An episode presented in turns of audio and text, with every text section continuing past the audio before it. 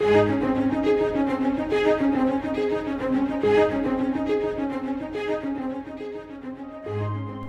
is a journey, and God has provided songs to help us along the way. Join Scott Pauley today as we study the songs of degrees found in the Psalms. They will encourage your heart and give help for the journey ahead.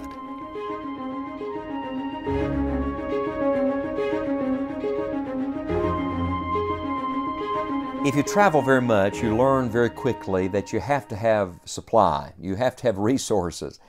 Uh, traveling can be an expensive venture, and along the way you have to you have to replenish in every way.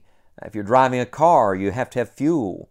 Uh, if you are uh, traveling on the road for a certain number of days, you need money uh, just to live on and to eat on. You have to have lodging and places to go. we're talking today about the traveler's supply. And we've come in our study of these songs of degrees to Psalm 123. Now remember, these songs were sung by the nation of Israel as they traveled, as they journeyed to Jerusalem. When you come to Psalm 123 and verse number 1, you read these words Unto thee lift I up mine eyes, O thou that dwellest in the heavens.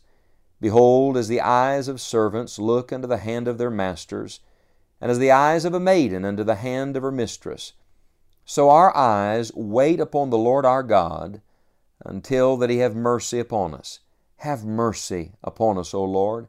Have mercy upon us, for we are exceedingly filled with contempt. Our soul is exceedingly filled with the scorning of those that are at ease, and with the contempt of the proud.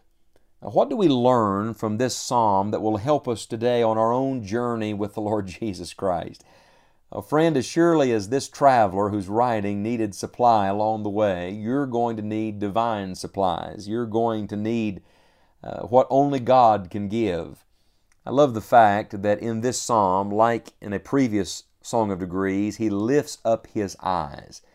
Uh, do you remember back in Psalm 121, he said, I'll lift up mine eyes unto the hills? Well, now he lifts up his eyes again, but he goes higher, higher than the hills. He goes straight to heaven. He says, Unto thee lift I up mine eyes, O thou that dwellest in the heavens. You know, sometimes we get so distracted by earth that we forget heaven. The Bible says uh, that we're seated with Christ in heavenly places. It says we're to set our affection on things above and not on things below. That's easier said than done sometimes, isn't it? We get so fixated on, on earthly things and earthly needs and earthly problems and earthly struggles. And so, what do we have to do? We have to get our eyes on higher things. Specifically, we have to get our eyes on Him. Did you notice the repeated emphasis on the eyes? In verse 1, I'll lift up mine eyes. In verse 2, he talks about the eyes of servants. He talks about the eyes of a maiden. And he talks about our eyes waiting upon the Lord our God. Four different times a reference to eyes. Now that's a that's a great secret here. Because if you're journeying, if you're traveling, uh, where you look is very important. Uh, keeping your eyes fixed on the destination. For example, if you're driving a car and you fix your eyes on something on the side of the road, have you ever noticed how quickly your car begins to drift in that general direction? Why?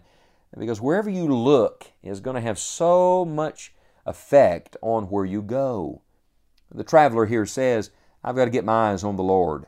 So easy to get our eyes on other people, isn't it? He said, I've got to get my eyes on the Lord. And he uses two illustrations the eyes of servants and the eyes of a maiden. Basically, they're both servants. Uh, one is male and one is female. He says, Whoever you are, uh, you need to keep your eye on the master. Uh, you see, servants and maidens were trained that they were to keep their eye at all time on the one they worked for, so that just a look was sufficient. Just a look was enough. I'm thinking now of a scripture that says, where God speaks and He says, I will guide thee with mine eye. That's a beautiful, a beautiful principle. God wants to be able to simply give you a look. And as He looks your direction, you are gazing steadily to Him. You know exactly what He wants. Friend, He can't lead you if you're not looking at Him. I can tell you in the authority of the Word of God, God has His eye on you today. Are your eyes on Him? Are you looking to Him at this moment? And I love this. He, he says the servant and the maiden has to worry simply about their eyes. But notice the emphasis with the masters and the mistress. He emphasizes their hand. He says, when you keep your eye on the Master, the Master is going to give you whatever you need. Friend, would you keep your eye on the Lord today and know that His hand has in it everything you're going to need for your journey? What is, what is the supply you need today? Do you need strength? He has plenty of that. Are you weak and tired? His grace is sufficient for you. Uh, are you uh, just at a loss to know what to do? He is the God of wisdom. Everything you need, God has. God is. And He will supply it if you'll simply look to Him. He goes on and prays in verse 3 Have mercy upon us, O Lord. Then he repeats it Have mercy upon us. Isn't that what we all need? Daily mercy, the fresh supply of mercy. Uh, that's the great message found in the book of Lamentations that His mercies are new every morning. Great is thy faithfulness. You see, every day of your life, the Lord is going to give you for that day exactly what you need. Maybe you feel like today you're running on empty. Uh, let me just tell you, God is never on empty. He's always full of everything you need. And He's going to give you exactly what you need. And then there's an interesting play on words here. There's a contrast. He said, We're exceedingly filled with contempt. Our soul is exceedingly filled with the scorning of those that are at ease and the contempt of the proud. Uh, this contempt here means ridicule, and it's used twice. He said, Along the journey, people are making fun of me. They're laughing at me. They're mocking me. They're, they're saying that I'm not going to make it. Do you have anybody like that? And he says, I'm filled with this.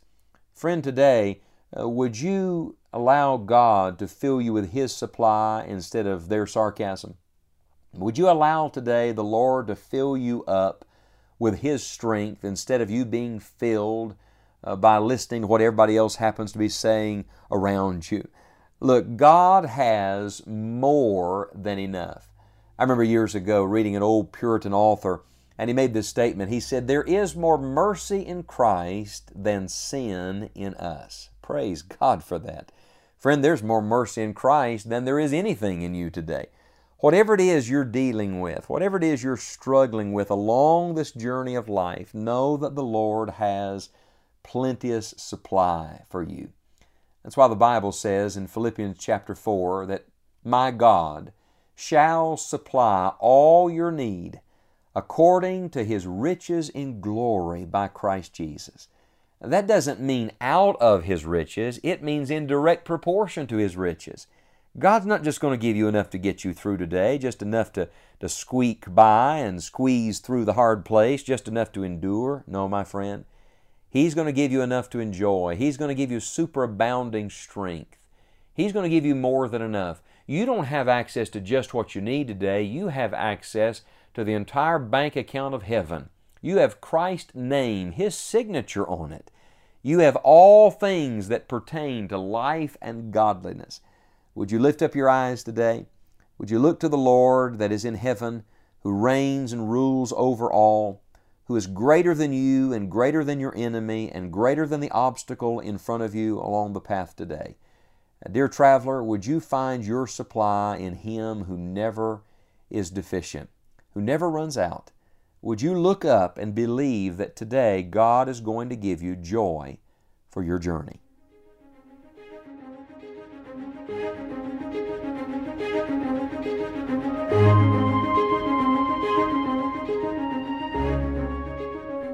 Trust that today's study has ministered to your heart.